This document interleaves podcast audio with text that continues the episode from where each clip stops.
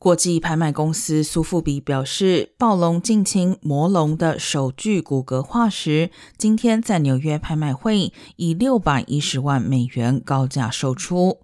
这具魔龙骨骼化石于二零一八年在蒙大拿州一个小镇发现。古生物学家表示，魔龙生存在约七千七百万年前的地球，体型略小于较知名的近亲暴龙，但比暴龙更凶猛，跑得更快，而且咬合力更强大。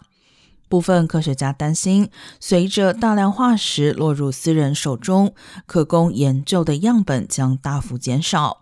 同时，由于美国不像其他国家限制化石买卖或出口，意味着魔龙骨骼化石可能最终流落海外。